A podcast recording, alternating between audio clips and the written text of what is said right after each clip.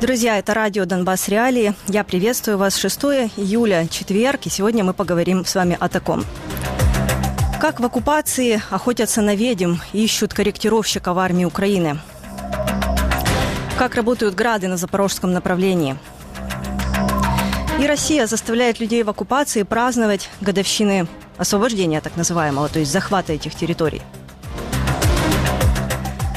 США близки к тому, чтобы предоставить э, Украине кассетные боеприпасы. Это артиллерийские снаряды, и о них э, Украина просила уже давно, еще в марте. И вот сейчас, как пишет э, CBS News, американский вещатель общественный, Белый дом близок к тому, чтобы дать позитивный ответ на этот запрос Украины. Это связано с тем, что медленно продвигается украинское контрнаступление и есть большой запрос на эти снаряды у Украины.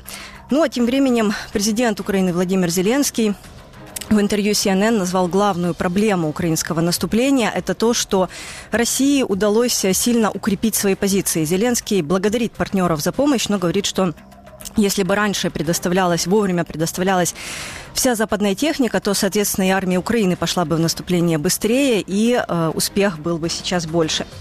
Это все мы будем сегодня обсуждать с нашими гостями, в частности, что дадут Украине кассетные боеприпасы, если их предоставят. Также поговорим о том, как химическое оружие Россия использует на фронте, запрещенное, напомню, химическое оружие. И вообще, какого оружия еще не хватает армии Украины, Украины чтобы эффективнее и быстрее наступать на фронте. Дождитесь этого. Вы сможете звонить к нам в эфир по номеру 0800 300 403. Ну, а сначала мы посмотрим, что изменилось на фронте за сутки. Бахмут. По данным командования, украинские защитники еще продвинулись на южном и северном флангах города. У Клещиевки, это к северу от Бахмута, идут серьезные бои. Успешно отбиты атаки южнее Берховки и Богдановки. На Богдановку Россия наступала при поддержке авиации. Также авиаудар был нанесен вблизи Торецка. К западу от Донецка российские войска снова пытались наступать на Авдеевку и Маринку. Безуспешно. Были нанесены авиаудары в районе Авдеевки, Неверского и Красногоровки возле Марьинки. Лиман Кременная Купенск. Россия предприняла попытку продвинуться на Новоселовское и оттеснить защитников Украины с позиций у Новоегоровки. Авиаудар был нанесен по Белогоровке. У Угледара Россия нанесла авиаудары вблизи Золотой Нивы, Отрадного, Макаровки и недавно освобожденного Равнополя. Ну и о ночной атаке, ракетной атаке российских войск на Львов, на областной центр на западе, на западе Украины. Пять человек в итоге погибли и 40 пострадали. Еще до сих пор продолжают разбирать там завалы. Ну и по выводам э, воздушных сил Украины летели по Львовщине калибры э, с акватории Черного моря. Они сначала направлялись на север, вроде бы как на Киев, но затем сменили траекторию и попали по жилому дому во Львове. Давайте послушаем очевидцев. Я почала кричати на вулицю і хлопцям чесники двері. Спали, я бачила, що новини пишуть про те, що ракетна атака. І в момент, коли прилетіла перша ракета, ми зрозуміли, що треба спускатись в укриття. Це треба робити раніше, якщо що. І коли спустилися, ми спустилися в наш підвал. Навпроти є укриття таке доволі глибоке і протяжне. Але ми вирішили туди не йти. Взяли кота, в принципі, речі якісь основні. І потім ще три вибухи були. Все в підвалі сипалося, спустилися інші люди. Вдома немає вікон, дверей. І я почула, ніби щось ну, бухнуло. Дивлюся, проміжні е, міжкімнатні двері, шкло вилетіло. Е, як в шоці, і сирена була, я, але знаєте, часто ми ігнорували ті сирени. А я пішла за відром, хотіла то шкло в відро позбирати. І в той момент, як щось як гахнуло, вся плитка, все, всі двері повикручували, вхідні двері з, з штукатуркою вивалено. Ми якраз тому потім на горі пожежа почалася. Живі, але ми зовсім не сподівалися. Так як не сподівалися війни, так як ми, ми і того прильоту не сподівалися. То е, біда, я не знаю, що ми будемо далі. І то е, на кожну сім'ю тут такий шок і стрес. Не знаємо, що далі робити. Ну и к вопросам фронта присоединяется к нашему разговору Сергей Горбатенко, наш корреспондент в Краматорске. Сережа, как слышишь нас? Привет, хорошо слышим. Поговорим мы с тобой о Бахмуте. Много об этом городе каждый день звучит новостей. В принципе, с середины мая есть стабильное, хоть и не очень быстрое, но продвижение армии Украины на флангах Бахмута. Но много уже сказано о том, что Россия превратила Бахмут в укрепрайон, который очень трудно будет брать. И э, сегодня мы решили проанализировать вот э, вместе с тобой, ты писал большой анализ по этой теме, какие сейчас мы имеем результаты вот в целом, да, что по продвижениям украинских войск и что по обороне российских войск. Подытожь для начала вообще, насколько существенные все эти продвижения, о которых вот заявлялось последние полтора месяца. Во-первых, я хотел бы сказать, что сегодня, 6 июля, в Бахмуте отмечают девятую годовщину освобождения города от оккупации гибридных сил России. И именно в этот день э, украинские военные продвигаются и с севера, и с юга по флангам.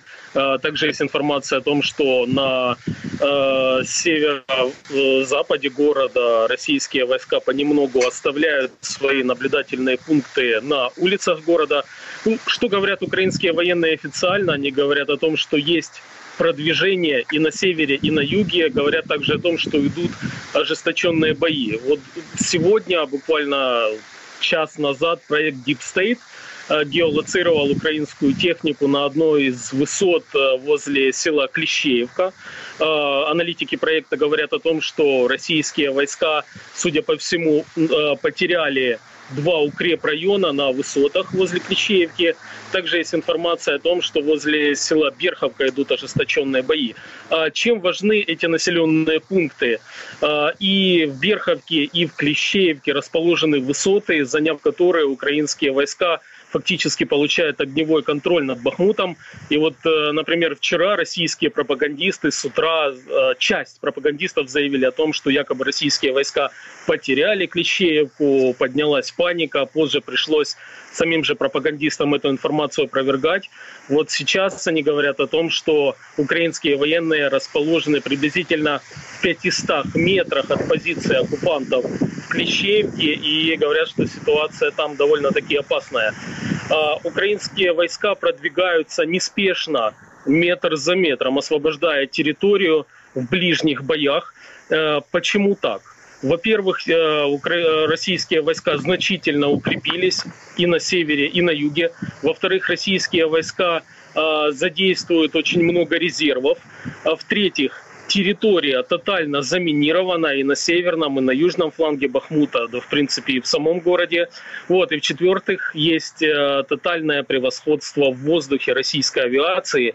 Э, это серьезно, значительно, очень сильно усложняет продвижение украинских войск, но тем не менее, вот даже в такой вот обстановке украинские войска, я повторюсь, метр за метром, но методично освобождают бахмутские фланги. Что это даст в перспективе? А, в перспективе контроль высот на севере и на юге Бахмута а, позволит, во-первых, нарушить логистику российских войск, а, позволит нарушить подвоз боеприпасов в город. Во-вторых, это создаст условия для оперативного окружения Бахмута то есть город фактически попадет под огневой контроль украинской артиллерии с севера и с юга. В-третьих, это создаст в перспективе предпосылки для деоккупации города. И в-четвертых, это будет серьезный удар по российской пропаганде, ведь за последний фактически год Бахмут это по сути единственный крупный населенный пункт, который удалось оккупировать российским войскам. И потеря Бахмута это будет серьезный удар и по боевому духу российских войск, будет серьезным деморализующим фактором внутри самой Российской Федерации. Сережа, мы видели сейчас фрагменты твоей статьи. Я призываю наших зрителей ее почитать, оставим ее в описании к этой трансляции.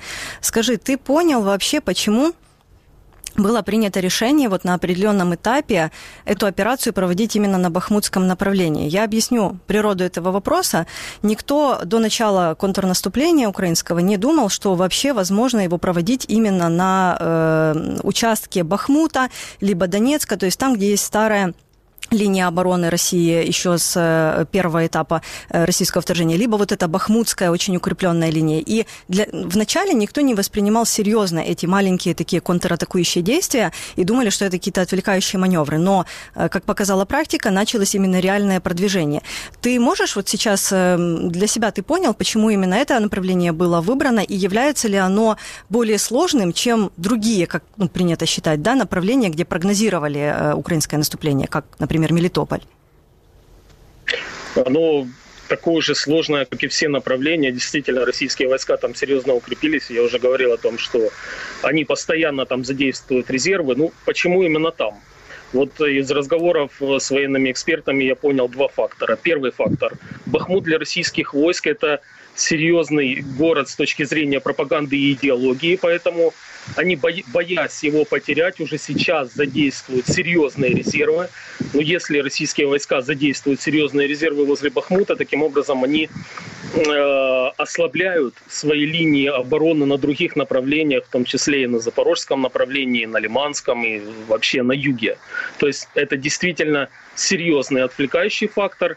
И второе, э, получается продвигаться, и кроме перспектив освобождения самого города, у украинских войск появляется оперативное пространство э, движения, во-первых, на Солидар, Солидар сейчас оккупирован, это маленький населенный пункт, но если у украинских войск получится его отбить, э, это может стать э, плацдармом для дальнейшего продвижения на тот же Лисичанск. И второй момент – это Горловка. Горловка, которая оккупирована гибридными силами России еще с 2014 года. Так вот, э, продвижение на южном фланге Бахмута в районах села Клещеевка, а также по направлению к поселку Курдюмовка – оно может создать э, перспективы для того, чтобы э, начать операцию по освобождению Горловки. Но это э, я бы не сказал, что это ближайшая перспектива, так как, повторюсь, это наступление дается большой ценой. Российские войска оказывают серьезное сопротивление, но тем не менее продвижение все-таки есть. А как-то поменялась ситуация после исчезновения вагнеровцев с этого фронта? Ну вот принято Мы... было считать, да, я просто поясню, почему такой вопрос, да, э, долгое время говорили, что, собственно, ЧВК Вагнера построила свою кампанию пиар вообще на успехе в Бахмуте, что, мол, российская регулярная армия так не может, как мы. А, соответственно, украинская армия говорила, что их тактика – это не жалеть людей, забрасывать все э, трупами, да, своих солдат и за счет этого продвигаться. Вот их сняли с этого участка фронта. Стала ли российская армия там более уязвимой из-за этого? Да, действительно, мы наблюдали тактику мясных, э, мясного вала, мясных штурмов в Бахмуте, которая вот, э, применяла ЧВК «Вагнер». Я знаю, что вот сейчас мои товарищи, э, которые работают в Министерстве по вопросам реинтеграции временно оккупированных территорий, занимаются поиском и эксгумацией тел. Вот они говорят о том, что, например, в районе Клещеевки в посадках буквально посадки эти завалены трупами вагнеровцев. И вот у них сейчас много работы, они эти трупы эвакуируют оттуда и эксгумируют, и очень много там брошенных тел. И это в основном люди, которые отбывали наказание в местах лишения свободы, эти люди, к сожалению, которые были больны ВИЧ, вот, и это вот цена, цена того вот пиара, который э, применяла группировка ЧВК «Вагнер». То есть они продвигались, но забрасывали трупами наши линии обороны, украинские линии обороны. Вот, и сейчас, когда ЧВК «Вагнер» покинула Бахмут, мы видим, что регулярные части российской армии, они оказывают серьезное сопротивление, но тем не менее под натиском украинских войск они понемногу оставляют свои позиции, то есть уже нет такой тактики мясных штурмов. Сережа, спасибо тебе за анализ. Еще раз приглашаю всех почитать текстовую статью детальную, мы оставим ее в описании. Это был Сергей Горбатенко, наш корреспондент в Краматорске. Ну и переместимся мы на Южный фронт, на Запорожский. Работал там мой коллега Марьян Кушнир, и он снимал недавно работу градов, э, систем э, реактивных на этом направлении. И вот, э, как рассказал ему экипаж града, лишь одна установка за все время наступления выстрелила 2000 снарядов. Еще Марьян встретил там мэра одного из маленьких городков, который вот служит в расчете града. Давайте посмотрим.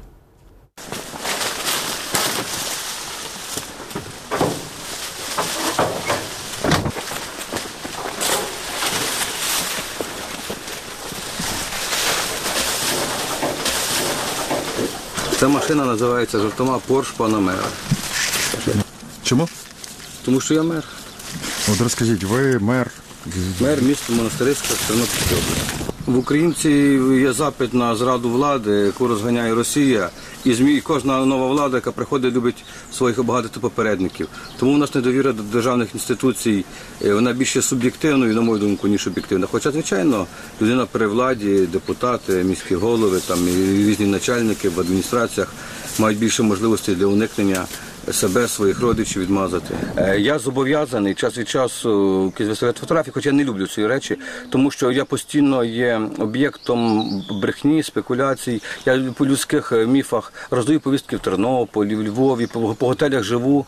Якщо людина пішла до війська і поважають, то я ще маю доводити, що я не слон, не верблюд, там не знаю, не якісь речі, не покидьок. Чому ви як, як ви пішли, як ви ухвалили таке рішення? Я другий раз на війні. Я воював в 15-му році під Красногорівкою в мінометній батареї. Тоді мене дали повістку, а цей раз я вже сам пішов, попросив воєнкома, щоб він виписав повістку. Там прийняли бюджет, програми соціально-економічного розвитку, всі речі зробили, запланували, лишив хорошу команду. Далі спілкуємося дистанційно. Так їм без мене важче, але ну, це було рішення. Тут зараз ваша задача, чим ви займаєтеся? Е, ну, ми як артилеристи, нам приходить від е, артрозвідки, від, е, від наших, так, по артилерійській лінії від управління вище, певна ціль, яку ми маємо накрити. Що ми і робимо? Ви фактично крісло мера е, пере, ну, обміняли на крісло бойової машини. Ну, не зовсім міняв, я діючий, я б не склав повноваження. От, е, я лише на певний час е, так, розставив пріоритети. Спочатку програма розвитку громади, а потім захистити вибір, який наша громада зробила. Ті роботи, ті інші. Якщо ми програємо, то бюджет будуть тратити москалі в мене вдома. А не українці. Е, Ну я не хочу, щоб е, мої, мої родичі були вбиті там чи ще щось. Я сам з півдня України. Моя родня рідня не вся пережила голодомор. Я знаю, що таке росіяни не з чужих слів. Наскільки гаряча ситуація і наскільки часу доводиться працювати, виїжджати? Я не знаю, що в межах правильно сказати. Ну, буває і 10 виїздів на добу, буває і менше. Це більше хвилеподібно. Від залежності від кількості завдань, від пріоритетів, які ставить на вище командування, ми виконуємо поставлені завдання. Ну, звичайно, ми не одні, ми батарея, не, ті, не тільки наша машина працює. Трошечки про машину розкажіть. Е, про, трошечки про машину. Ну, це, скажімо так, 40 стволів, в яких є 46 6 кілограмових е, снарядів. Тобто є таке, е, таке прислів'я, під артилерії береже кров піхоти. Це означає, що приїжджає машина, де 100 кілограмовий ящик старою, е, снаряд стільки разом валить, воно розвантажується, складається на кучу. Потім при потребі відкривається снаряд, готується до бою, в нього включується запал, споряджається машина, і тоді машина виїжджає на бойове чергування, і вже потім з різних позицій накриваються різні цілі. Наскільки вона ефективна, як ви гадаєте? Я вважаю, що це дуже ефективна машина. Вона працює по площах, залп накриває 400 на 400 метрів. Ще таке запитання, все таки снаряди, вони важкі, це важка праця. Так. Наскільки вам важко працювати на цій машині? Чи є якась мотивація, що це, це якось нівелює? Так, нас, як в гімні націоналістів, мотивує гнів і злість до ворогів. Я не чув ні разу, що хтось з хлопців скаржився, що щось важке, чи що навпаки. Люди мотивовані в підрозділі. От, і вони, ну не то, що кажуть, з задоволенням, з розумінням споряджають все, не раз із жартами, смішками, швидко. І, ну, і, і тому що що перше зробити? Коли машина приїжджає, треба негайно зарядити. Щоб вона була вже готова до виконання наступного завдання.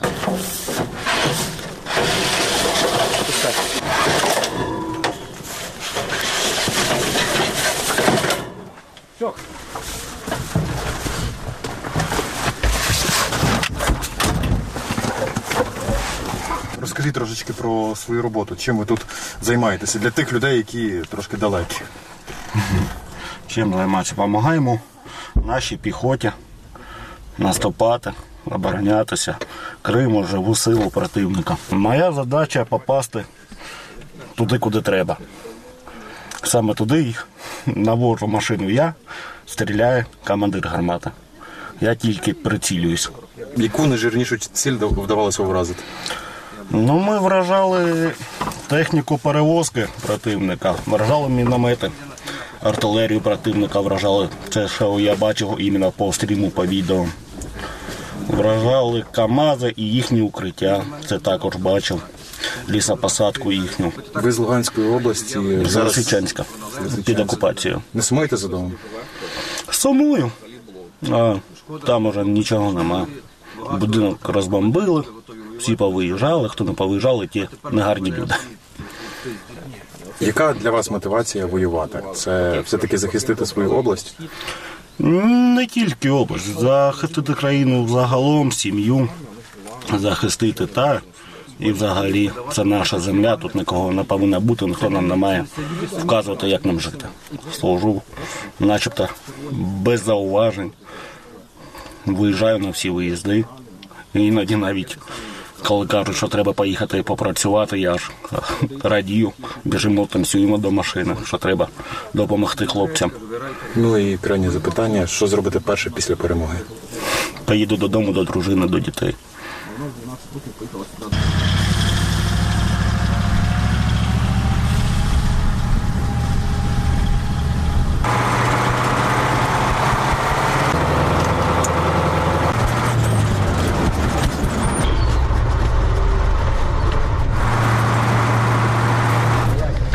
Мазепа, ЄМР, перевірка зв'язку.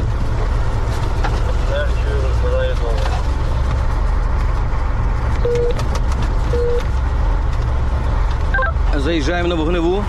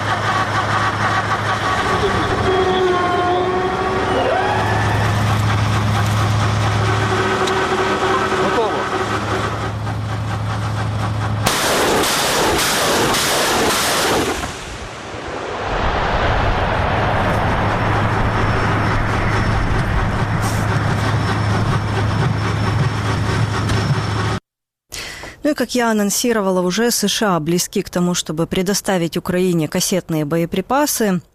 CBS News говорит о том, что склоняются в Белом доме к тому, чтобы одобрить этот запрос Украины, который прозвучал еще э, в марте, и причина в том, что большой запрос на эти боеприпасы во время украинского наступления. Но Владимир Зеленский в интервью CNN как раз сегодня отметил главную проблему украинского наступления. Это то, что России удалось сильно укрепить свои позиции из-за того, что достаточно медленно поступала западная военная помощь, и Украина не смогла начать наступление раньше. Все это будем анализировать с нашим гостем. Мирослав Гай, офицер вооруженных сил Украины и глава фонда «Мир и Ко» присоединяется к нашему эфиру. Мирослав, приветствую вас снова да, в нашем эфире. Да, доброго дня.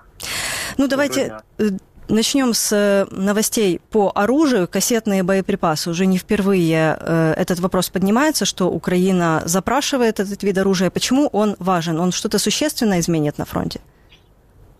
Ну, дивіться, в умовах, коли у нас недостатньо авіації, ворог перемагає в авіації. Більше того, коли ми бачимо, що і Сполучені Штати Америки декларують, що вони здатні за рік виготовляти стільки боєприпасів, скільки Україна витрачає умовно за місяць, і так само, наприклад, лінійку радянських боєприпасів найбільший виробник це Болгарія. Так, от вони так само за рік е, можуть виробляти максимально е, ну, стільки е, пострілів до артилерії радянських зразків, скільки ми витрачаємо умовно за 2-3 тижні. Тобто, відповідно, потрібні якісь додаткові рішення. Свого часу такими рішеннями стали хаймарси через те, що вони дозволили нам дуже сильно посилити атаки на логістичні хаби російських військ, на їхні штаби, і в принципі працювати по всій оперативній глибині. От і діставати їх в таких місцях, і ускладнити їм можливість підвозу, тобто збільшити логістичне плече. От відповідно, е, росіяни протягом останнього року майже по всій лінії фронту, зокрема і на півдні України, і в районі Бахмуту, вибудовували оборону декілька ешелонів. Е, ви бачили по відео, які публікували зокрема наші спецназівці щодо окопних боїв, які це гігантські окопи обладнані, мінні поля. Відповідно для того, щоб росіян викурювати е, при відсутності авіації, бажано мати додаткову зброю. От, наприклад, касетні боєприпаси вони дуже, я думаю, сильно допомогли працювати саме по окопах и укрепленных Российской Федерации. То есть правильно, Но... правильно я объясню, вот если нашим зрителям, что просто это такая экономия на масштабе, да, один выстреленный снаряд, он позволяет накрыть сразу вот этими суббоеприпасами очень большое количество и личного состава, и техники. Бачите, що росіяни окопалися, вони там фактично в норах сидять.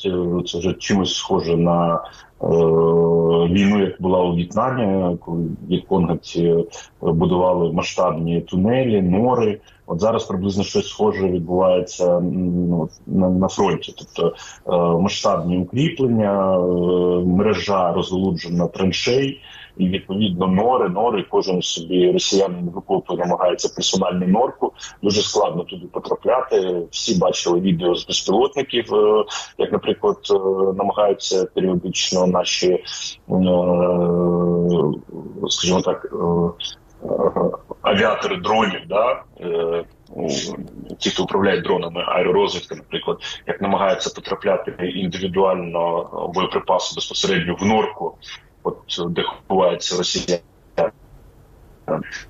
От припаси просто посилять наші бойові спроможності збройних сил України.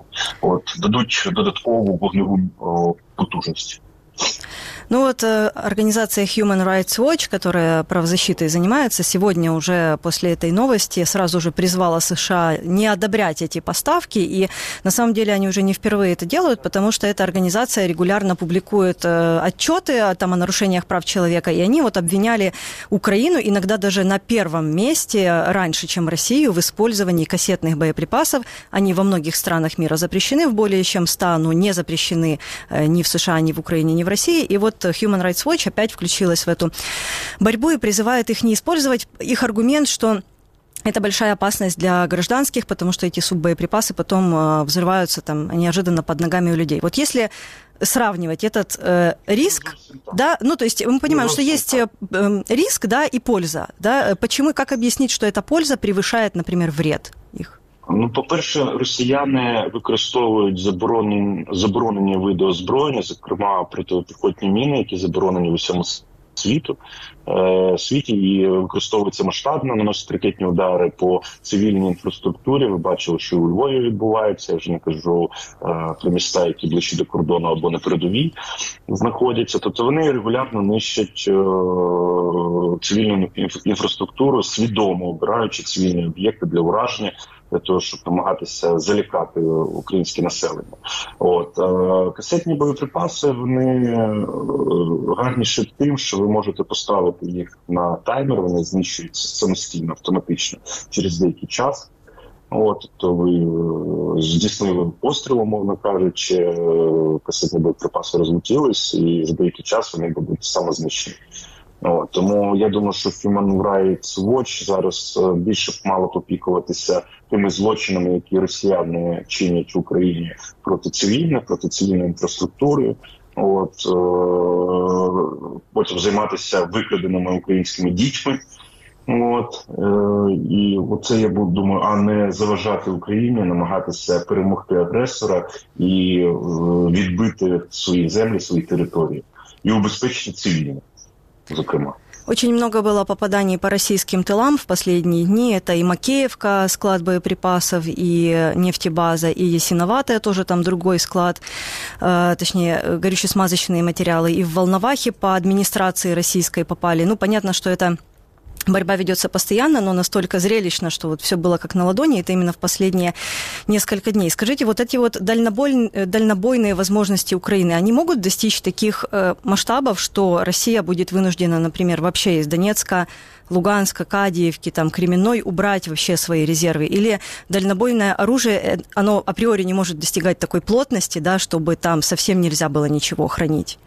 Ну, дивіться, дальнобійна зброя це не панацея, звичайно, але я вже повторюся, що завдяки, зокрема, е, системам Хаймарс ми спромоглися вибити е, велику кількість е, російських пилів і збільшити їхнє логістичне плече.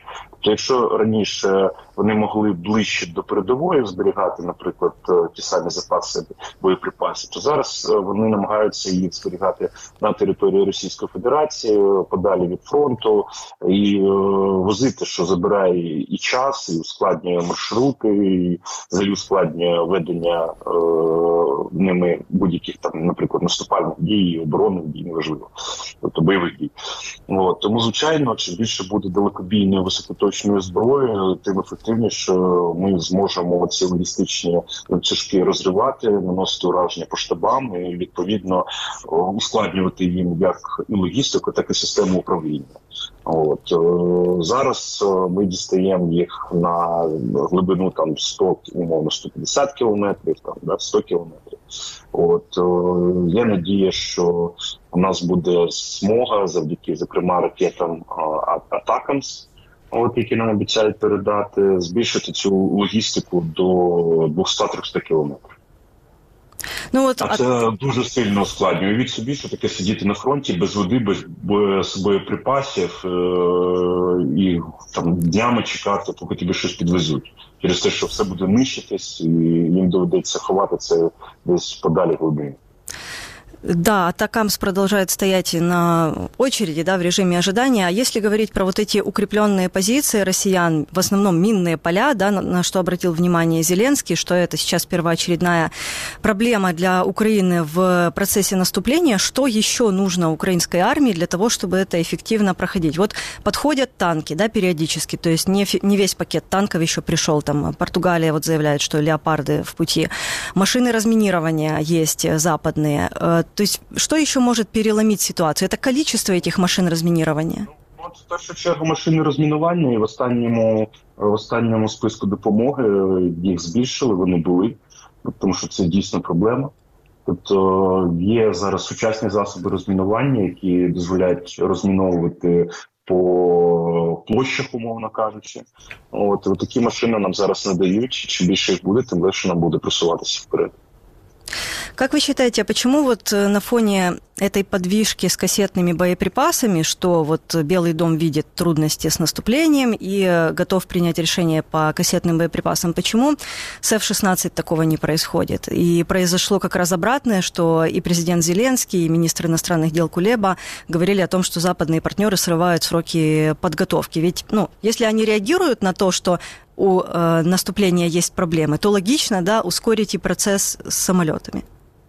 Ну, по-перше, будь-яке питання передачі зброї, як вже сказав генерал Міллі, це е, політичне рішення, тобто політики між собою вирішують. Це означає, що в Європі, умовно кажучи, серед країн НАТО немає можливо одностайної думки. По-друге, літаки це дороге задоволення, яке, окрім навчених пілотів, потребує ще е, важкої логістики і е, складної інфраструктури. Тобто потрібно готувати авіабази, потрібно це все потрібно прорахувати елементарно, навіть скільки коштів о, у України немає таких коштів, розумієте? Ми будемо це робити за рахунок коштів партнерів, якщо такі будуть. Е, США вже заклало в минулому році 100 мільйонів доларів, якщо не помиляюсь, на навчання українських пілотів. Відповідно, для того, щоб е, виділити гроші з бюджету, де ці літаки будуть розміщуватися, як будуть побудовані бази, е, яким е, як буде пальне, яке українське пальне не підходить для цих літаків, тобто як буде діставатися пальне, навченість екіпажів, де вони будуть ремонтуватися. Як будуть завозитися запчастини, хто ці запчастини буде виготовляти, тому що це мають бути підприємства, заводи, певні фабрики, які е, знаходяться, ну, наприклад, умовно кажучи, США. Це потрібно продумати, прорахувати, е, створити план, бюджет. От, проголосувати, щоб всі ці гроші були виділені, а потім здійснити. Як ви думаєте, скільки часу це потрібно? Ну, дитина потребує 9 місяців для того, щоб народитися. Ну так само і з е, військовими проектами. Ви не зробите це швидше, ніж це можливо зробити. Це надскладний проект для будь-якої країни, а для країни, яка зараз веде війну, тим більше. Тут потрібні менеджери, розумієте, які будуть цим безпосередньо займатися. Е, це дуже складне завдання. Я впевнений, що воно буде вирішено, от, але воно потребує часу. Мирослав, давайте на фронт теперь посмотрим уже так э, ближе, предметнее. Вот э, о Маринке. У оккупантов появилось видео боев в городе. Да, вот сейчас как раз мы его наблюдаем. Ну, во-первых, по нему видно опять степень разрушения э, города. Но да, да, ее практически нет. Да, и э, мы геолоцировали, там, в принципе, несложно привязать это видео э, к карте, да, видно, что они э, с дрона снимают как раз э, бои вот на той линии соприкосновения, которая сейчас есть. Да, вот под контролем вооруженных сил Украины остается западная часть Маринки, захвачена вся вот эта восточная, и они едут по улице Франка, их э, танк, и они это снимают. Мой вопрос вот в чем. Как там вообще физически можно держаться? Мы видим, что Россия заявляла о захвате Маринки там еще месяца полтора назад, да, но тем не ну, менее... 7-8 або 10 разів їх Да, но мы видим, что нету даже ни одного целого дома. И если смотреть на это видео, как будто там вообще нету никого живого. Но тем не менее линия фронта очень жестко держится. Как можно там удерживаться? Ну а як в полі утримуються? Риють окопи, траншеї, шукають уцілілі підвали, от, будують додаткові, ну, прокладають додаткові шляхи відходу от організовують складну логістику. Ну а як ви в чистому полі о, наші хлопці тримаються? Вибудовують складну ну, мережу в районах оборони батальйону, умовно кажучи, або смузі дії бригади. И э, закопываются. Ну, то есть это, это не город уже фактически. Это фактически поле, да? Ну, город Звичайно, отсутствует. Ні, це руїни, це, це руїни, це руїни. От в цьому з одного боку є певні складнощі працювати в такій міській забудові, е, навіть зруйнованій. От з іншого боку, є свої тактичні е, хитрощі, як працювати в таких умовах. Але по великому рахунку це не місто, це вже ну, стерто з обличчя місто руїн. От. Тому так и тримаются. Там в районе Марьинки и Красногоровки еще был маленький участок, отбитый недавно. Да, вот он обозначен голубым цветом на State, отбитый у российской армии. И тогда все обратили внимание на то, что это впервые отбита территория, которая была захвачена еще во время войны 2014 года. Как вы считаете, в этих местах есть какие-то перспективы для дальнейшего наступления? Или все-таки это очень укрепленная старая линия, и ну, не стоит сюда надежд каких-то возлагать? Дивіться, про перспективи наступу знає тільки одна людина це Залужний, так, умовно кажучи, Генеральний штаб, начальник Генерального штабу і командуючий сухопутних військ. От, відповідно, те, що у нас зараз бої тривають е, по просто у нас тисячі кілометрів, да, смуга, де тримається оборона, ведуться бої, наступальні дії, контрнаступальні дії, оборонні дії. Це як і нас, так і росіян змушує е, постійно розтягувати е, свої сили, свою логістику, е, підрозділи. Відповідно, через те, що наступ збройних сил України періодично ми бачимо з різною інтенсивністю відбувається в різних точках. Росіяни не мають можливості сконцентрувати свої війська десь на одному напрямку. От відповідно, де саме буде прорив там лінії фронту, розширення плацдарму, ми зараз не можемо говорити. Ми бачимо, що є плацдарм і вже і на е, лівобережжі України, там біля Антоновського мосту, і воно постійно розростається. Є постійні спроби охопити Бахмути. Там є певні, є е, успіхи на інших ділянках фронту, де просування було навіть там до двох кілометрів, судячи заяви Міністерства оборони. Тобто, відповідно, росіяни змушені реагувати на е, всі ці місця, всі ці точки, і так само розтягувати свої сили. Ну от е, е, без можливості концентрації їх на одному напрямку. Це відповідно може дати нам при наявності додаткового озброєння, танків, машин розмінування е, тих самих далекобійних ракет. В якийсь момент досягнути більшого успіху. От, але див, знаєте, не буває. Тобто все вирішується по перше, мотивацією збройних сил України. Мотивація є і озброєнням, яке нам потрібно в більшій кількості. Е, е, це не тільки танки, це і боєприпаси до е, крупнокаліберної артилерії, і от ті самі далекобійні ракети. От, але я вірю, що потроху, потроху ми отримуємо. Згадайте, що в минулому році нам і джевелінів не хотіли давати. А зараз вже йде мова про е, касетні боєприпаси, ракети Атакамс. Я впевнений, що є в 16 рано чи пізно будуть е, передані Україні. Э, по Бахмуту вот эти продвижения, которые есть на север от города и на юг, Верховка на севере и Клещеевка на юге, э, иногда забегают люди наперед и начинают говорить про то, что штурм э, Бахмута близок или там окружение близко. Как оно в реальности? Это какую-то создает угрозу для российских войск, которые засели в самом городе? Ну, дивіться, ви ж бачите, що не намагаються от напряму атакувати, а обходять ліворуч і праворуч, ну, з півночі з півдня намагаються. От беруть таке напівоточення. Да, це несе серйозну загрозу російським військам. От заходити прямо от в місто в центр його там тримати, там нема що тримати, воно знищене. От, але для Путіна, наприклад, поразка під Бахмутом, якщо така станеться, могла бути серйозною політичною поразкою, тому що ми бачили, що 8 місяців вони штурмували, 9 місяців перепрошую, штурмували Бахмут. Вагнерівці сам Пригожин казав, що поклали за цей час там тільки вагнерівців більше 20 тисяч людей. Оскільки там російських військ полігло, ніхто не знає. І е, виходить така ситуація політична, що замість е, Київ за три дні 9 місяців з колосальними втратами е, брали Бахмут і і то не довзяли їх до кінця, і досі там є серйозна загроза російських е, групіровців. Тобто, відповідно, якщо ця задача буде вирішена, буде нанесено серйозний політичний удар по Путіну і взагалі стає питання: а навіщо це все було? Навіщо вони в лоб ці місні штурми штурмували, зеків туди посилали?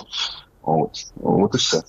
От. І плюс, ви ж бачите, я повторюся, що атаки збройних сил України йдуть на різних напрямках. Відповідно, це не дає можливості е, Російській Федерації десь е, створити велику концентрацію військ. Вони змушені щось перекидати, якісь бригади, якісь резерви застосовувати, щось з півдня на Бахмут е, перекидати, щось з Росії на південь і так далі. Це створює для них серйозні проблеми. і Якщо в Україні буде більше високоточного озброєння, якщо з'являться, не дай Боже, літаки, це дасть можливість нам таку ситуацію перетворити в серйозний успіх. Спикер Таврического направления Алексей Дмитрашковский на днях э, записал видео об использовании под Бахмутом химического оружия. Периодически всплывает эта тема. Он говорил о веществе люизит. Давайте его послушаем и обсудим.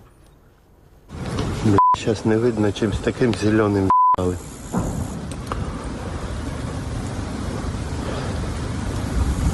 Тут таким, що розходиться. А тут зеленый якась.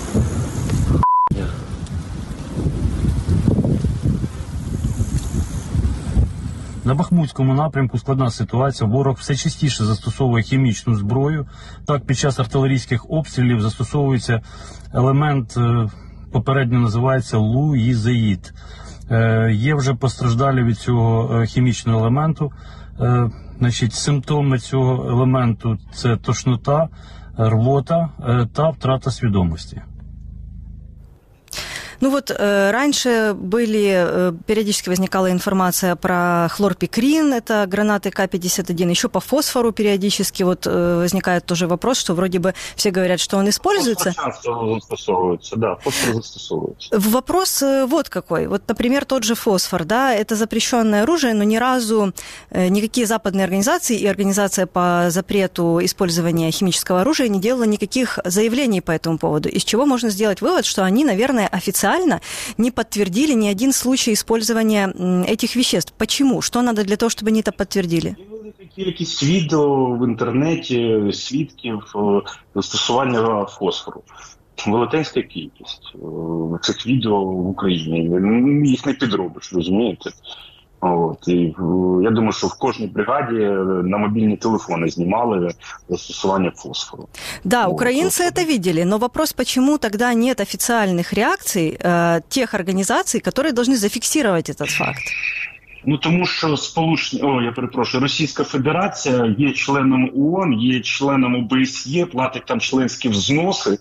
От е, вплоть до того, що до 22-го року росіяни і російські розвідники е, були в складі е, групи БСІ, які мали займатися моніторинговою місією на Донбасі. Ну так про що ми йде мова? Подивіться, Росія є представником всіх міжнародних е, е, правозахисних організацій, платить там велетенські взноси, вербує людей для того, щоб е, ці організації намагалися або закривати очі на злочини Російської Федерації, не робити якихось різких заяв, розповідати, що не все так однозначно. Це стосується ОБСЄ, це стосується ООН. Країна-агресор місяць там головував. Е, ну так про що йде мова? Ну то есть проблема якщо не вони розповідають, якщо вони в ООН розповідають е, прямо з трибуни про хімічну зброю і бойових е, комарів, про біологічну зброю, перепрошую. Ну це е, театр абсурду. От і зараз говорити, чому якісь правозахисні організації щось не бачать, так подивіться е, прізвища цих людей. Є фонди, зокрема, наприклад, німецькі фонди, да, у яких по 200 е, офісів в Російській Федерації представництв. І потім вони приїжджають в Україну, починають займатися, е, проводити е, заходи дипломатичні щодо примирення, необхідності почути Донбас, там почути росіян, все так однозначно.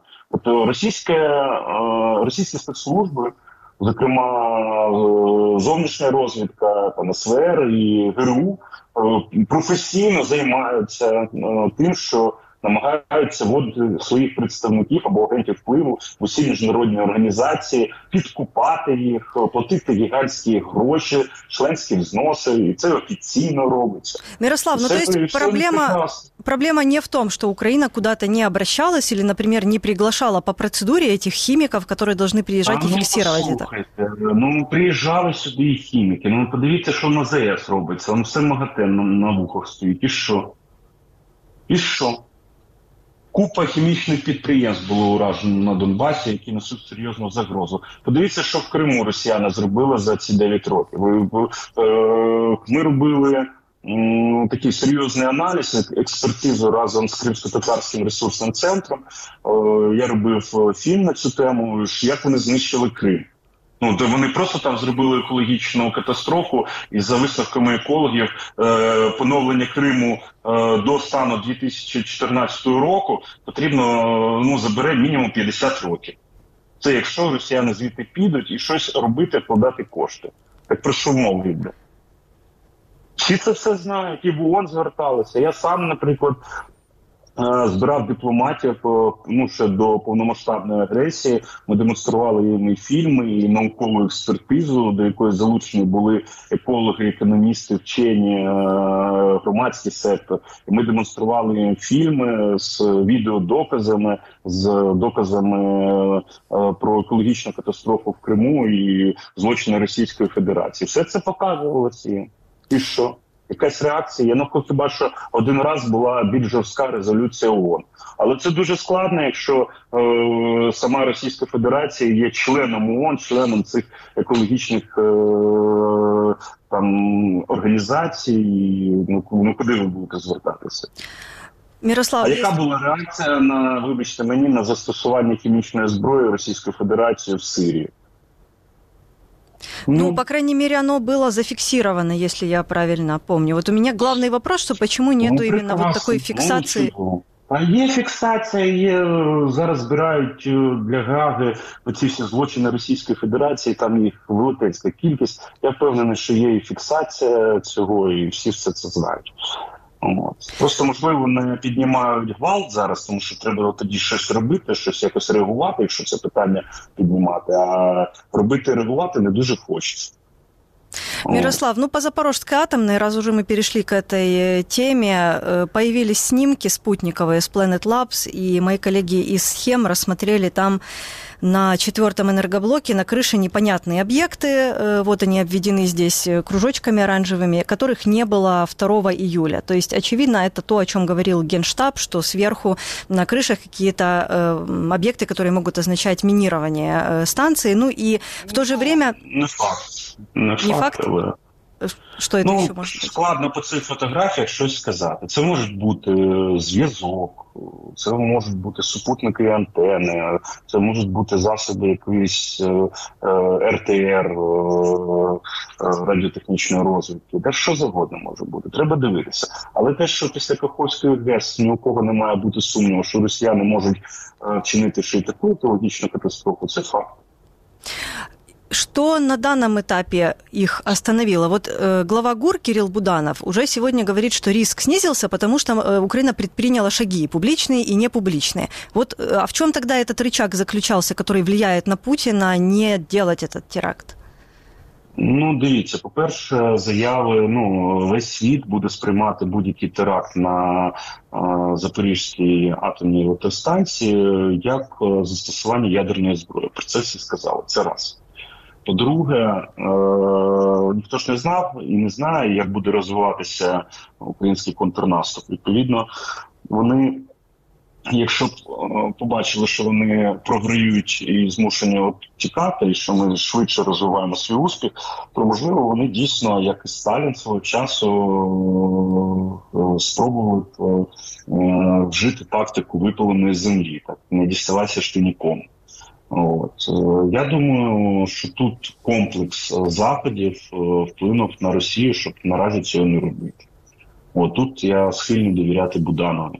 Я думаю, що всі були можливі задіяні дипломатичні, прямі, не дипломатичні, офіційні, неофіційні канали. Я думаю, що і Бернс приїздив в Україну не дарма це питання піднімалося. Ну це серйозна загроза, всі це розуміють. От нічого собі. Найбільша атомна електростанція Европе. Да, но риск остается. Тем не менее, спасибо, Мирослав, вам за анализы, за ваше время. С нами был Мирослав Гай, офицер Вооруженных сил Украины и глава фонда «Мир и Ко». Мы продолжаем, и присоединяется ко мне сейчас по скайп-связи моя коллега Дарья Куриная, которая, как обычно, отслеживает все события на оккупированных территориях. Даша, как слышишь нас? Добрый вечер, слышу прекрасно. Ну, э, мы уже сегодня затрагивали вопрос с этими прилетами в оккупированной Макеевке, где был поражен и склад с боеприпасами, и потом в следующую ночь, в ночь на сегодня, уже э, нефтебаза. Ты отслеживала реакцию местных жителей, что они по этому поводу говорят? Местные жители возмущены прежде всего поведением оккупационных э, властей и военных российских, которые размещают склады с техникой и а, боекомплекты непосредственно вблизи медицинских учреждений, жилых домов. Но дело в том, что, ну, а, как, как всегда, быть э, на стороне Украины в оккупации очень рискованно, плюс э, администрация пабликов э, внимательно следит за тем, чтобы не было проукраинских мнений. И эти комментарии, как, как правило, быстро удаляются, но тем не менее во многих мы успели проследить о том, что люди действительно возмущены, даже те, кто не являются проукраинскими, а являются поклонниками так называемых ДНР и ЛНР, они все равно уже тоже начинают быть недовольны действиями российских военных именно из-за действий, что э, боекомплекты размещаются непосредственно в близости к домам, медицинским учреждениям, к школам, к садикам, что приводит к, жертвам э, среди мирного населения и также разрушает их дома. Даша, а пропускают администраторы этих пабликов какие-то проукраинские комментарии и обвинения в адрес России? А, пропускают крайне мало, и нужно практически очень быстро успевать прочитать, потому что удаляется это просто с молниеносной скоростью. Редко в каких пабликах проскакивает, только если там уже идет э, большой вал сообщений с обсуждениями, тогда можно что, э, что-то из такого увидеть. Но, как правило, сразу же прилетают баны за подобные сообщения и в нелицеприятной форме рассказывают, что вот как бы украинским пользователям здесь не место, потому что э, здесь э, как бы исповедуют другую точку зрения.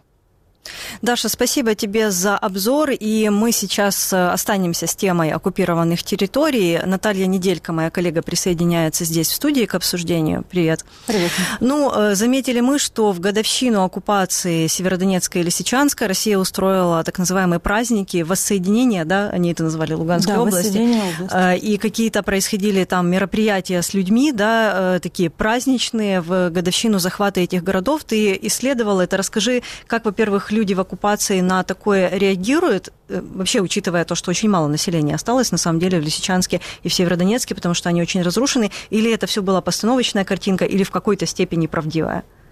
Ты знаешь, э, такое основное впечатление, которое у меня сложилось, когда я готовила этот материал, чувство равнодушия. Да? Мне показалось, что вот э, старооккупированные территории, да, потому что речь идет вроде бы как о воссоединении э, всей Луганщины, так вот старые, эм, старооккупированные территории вообще не заметили этого праздника, так называемого.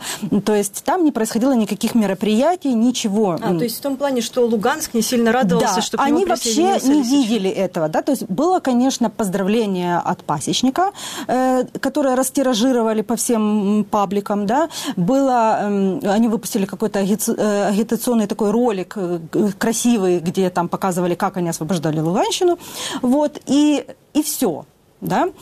А праздник именно они решили устроить э, новоприсоединенным территориям. Да? То есть они э, всю вот эту свою машину э, патриотизма направили туда. И, собственно, как это выглядело? В, Серве, э, в Северодонецке они э, разворачивали флаг большой российский флаг, который пытались развернуть прямо на площади. Э, приехала делегация людей, которые работают в разных организациях волонтерских, аффилированных с Единой России, да, которые получают разные гранты на патриотическое воспитание, со своей атрибутикой, со своими флажками, со своими кепками. Они сами же стали, к ним присоединились еще какие-то люди, которые из местной администрации, то ли работают в местной администрации, то ли они э, вместе, э, ну, задействованы в каких-то коммунальных службах, да, то есть такой админ-ресурс, uh-huh. который не может не участвовать, потому что их заставляют. И, по сути, вот знаешь, на этих видео иногда было видно, как э, не, с недоумением случайные прохожие на это смотрят. Да, то есть вот люди Но приезжают, трудно себе представить, чтобы недоумения не было, когда вокруг просто руина, и это очень свежие да. воспоминания. И э, хотела тебе сказать про то, что вот в Лисичанске, например, был э, автопробег, да, туда приехали автомобили, и видно было, что большинство проездов этого автопробега, они сняты на подъезде к Лисичанску, но не в самом городе, потому что город разрушен. Да, то есть видны прям в городах видны следы э, э, э, разрушенных домов, похвастаться власти нету, это плохой, плохой, плохой фон, плохая картинка, поэтому они приезжают на центральную площадь, которая более-менее приведена в порядок, и вот, э, опять же, раздают какую-то атрибутику, записывают видео, и даже вот в этих видео, даже в комментарии самих же вот этих пропагандистов, у них такое, такие фразы проскакивают, ну, сюда пришли неравнодушные. Ну, то есть угу. понятно, да, что, в общем-то, в принципе, их игнорируют. Наталка, у тебя есть живое видео, да, какой-то фрагмент, чтобы мы успели его посмотреть, о чем да, оно? я поговорила говорила на самом деле с э, Алексеем Артюхом, э, который э, сам луганчанин, да, он много лет прожил в Рубежном, и он, он рассказал, как сейчас живут эти города. Предлагаю послушать это интервью. В городах страшная гуманитарная ситуация. Вот мы говорили сейчас за Лисичанск. В Лисичанске и в Новодружеске, в Приволье, там проблемы с водой, со светом, то есть люди сидят год уже без света, без воды. А, но при этом их э, постоянно э, в кавычках балуют какими-то пропагандистскими мероприятиями, открытием разных памятников, заявлением о том, что вот скоро они заживут. В то же время в Лисичанске э, там нашествие мышей, в Северодонецке то же самое, люди жалуются, даже оккупационная администрация распространяла листовки, как Э, уберечь себя от чумы и так далее. То есть они погрузили Луганщину в какое-то средневековье. Местные жители вынуждены дальше стоять в этих э, очередях огромных э, за гуманитаркой. Если посмотреть много кадров, как в центре Рубежного, люди стоят по 50, по 100 человек и больше, стоят, чтобы просто получить какие-либо продукты. Недавно совсем, недавно женщина они сами выпустили видео, где жительница Рубежного радуется тому, что ей дали подушку. То есть э, женщина говорит, мне, я потеряла дом, я потеряла э, квартиру, у меня ничего не осталось, мне ничего не давали все это время, но вот хоть сейчас хоть спасибо подушку дали если говорить об э, отношении даже среди местного населения, которое там осталось, то даже среди сторонников э, России как-то настроения изменились уже у многих, да, потому как они уже на себе ощутили, что такое русский мир. Ну вот люди, э, которые непосредственно там живут, им не до праздников. Да? Они выживают, они заботятся о том, чтобы у них был свет, вода, э, каким-то образом какие-то доступ до, до медицины. Да? То есть вот эти вот праздники с флажками им совершенно Ну чего не на самом деле там минимум, потому что в этих городах коммунальная сфера восстановлена далеко не вся и нету основных базовых услуг. Спасибо тебе, Наталка, и спасибо всем, кто был с нами этот час. Это было радио Донбасс Реалии. Я напомню, что, как всегда, больше материалов материалов, эксклюзивных текстов, видео вы можете найти во всех наших соцсетях. Мы есть в Телеграме, Вайбере, Фейсбуке, в Твиттере и в ТикТоке, а в Ютубе мы встретимся завтра в это же время.